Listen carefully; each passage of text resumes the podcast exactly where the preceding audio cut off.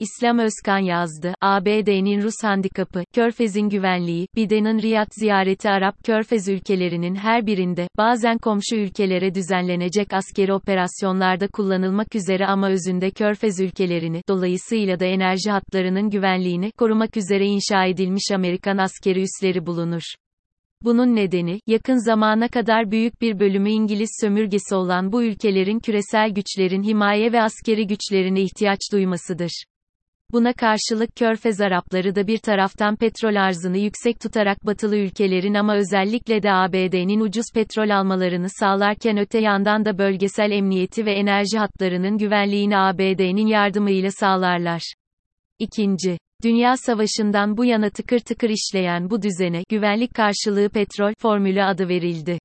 Ancak taraflar arasındaki bu zımni anlaşma, Ukrayna krizinin hemen öncesinde kısmen bozuldu.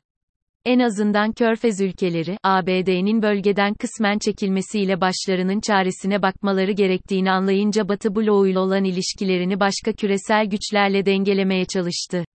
Yemen'deki Husi operasyonları karşısında korunmasız kalan Körfez başkentleri, Riyad ve Abu Dhabi, birkaç kez füze ve SİHA saldırılarına maruz kaldı. ABD'nin tedrici olarak ve kısmen bölgeden elini çekmesinin nedenlerinden biri, 2013'ten itibaren, petrol ve kaya gazı çıkarma teknolojisini geliştirmesi ve bu sayede dünyanın en büyük fosil enerji üreticisi haline gelmesiydi. Diğer bir neden ise Çin'le olan mücadelesine odaklanma motivasyonuydu.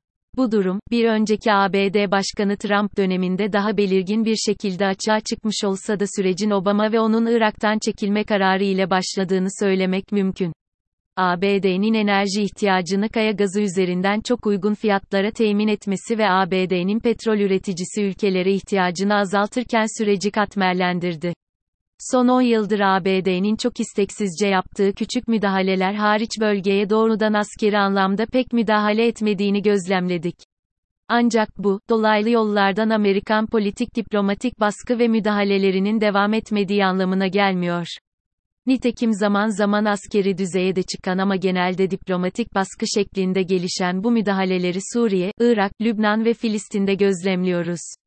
Nitekim ABD Başkanı Donald Trump'ın düzenlediği bir basın toplantısı sırasında gazetecilerin, Yemen ordusunun Eylül 2019'da Aramco tesislerine yönelik Suudi Arabistan'ın petrol üretimine büyük darbe vuran saldırılarına ilişkin sorusu karşısında, ne yapabilirim?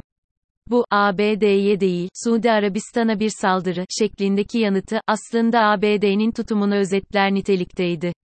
Savaşla birlikte yükselen petrol enerji piyasasının dengeleri alt üst etmesi, Biden'ın tahtını sallıyor.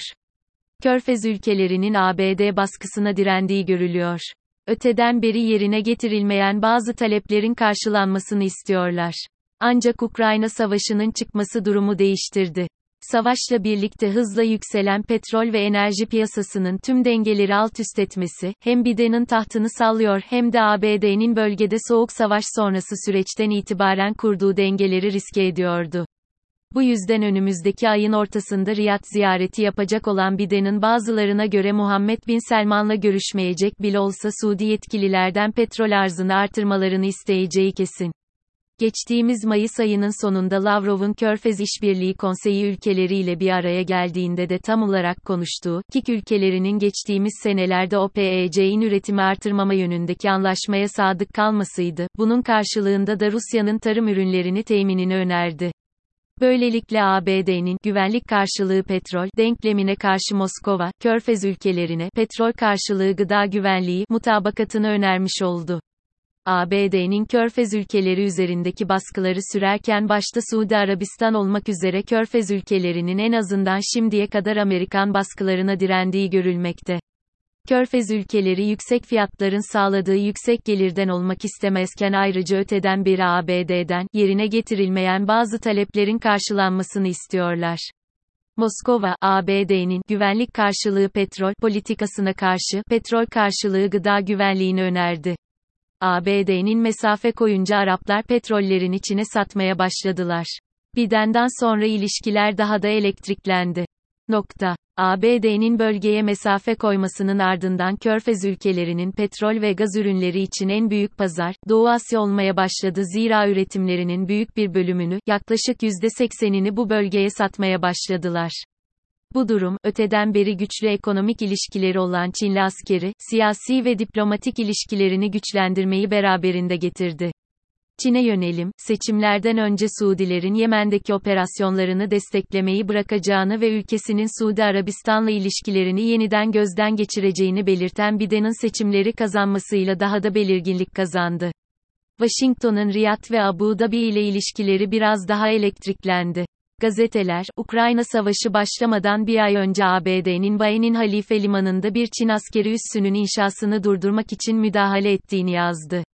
Ayrıca geçen Nisan ayında, ABD İstihbarat Başkanı William Burns, Çin ile füze anlaşmasını iptal etmeye ikna için Riyad'ı ziyaret etti. Suudiler bununla da yetinmemiş, Riyad'ın kuzeyinde bir balistik füze üretim tesisi inşa noktasında Çin'le anlaştıklarını açıklamıştı. Suudiler ve diğer körfez ülkeleri sadece Çin ile değil, Rusya ile de ilişkilerini geliştirme yönünde somut adımlar attılar. Nisan 2020'de Riyad Moskova ile OPEC artı anlaşmasını imzaladı. Riyad, bu anlaşmayı feshetmesi yönündeki baskılara rağmen, Moskova ile yaptığı anlaşmaya bağlılığını dile getirdi. Ancak buna ne kadar direnebilir, bunu Biden'ın Temmuz ayı ortasında Riyad'a gerçekleştireceği ziyaret sırasında göreceğiz.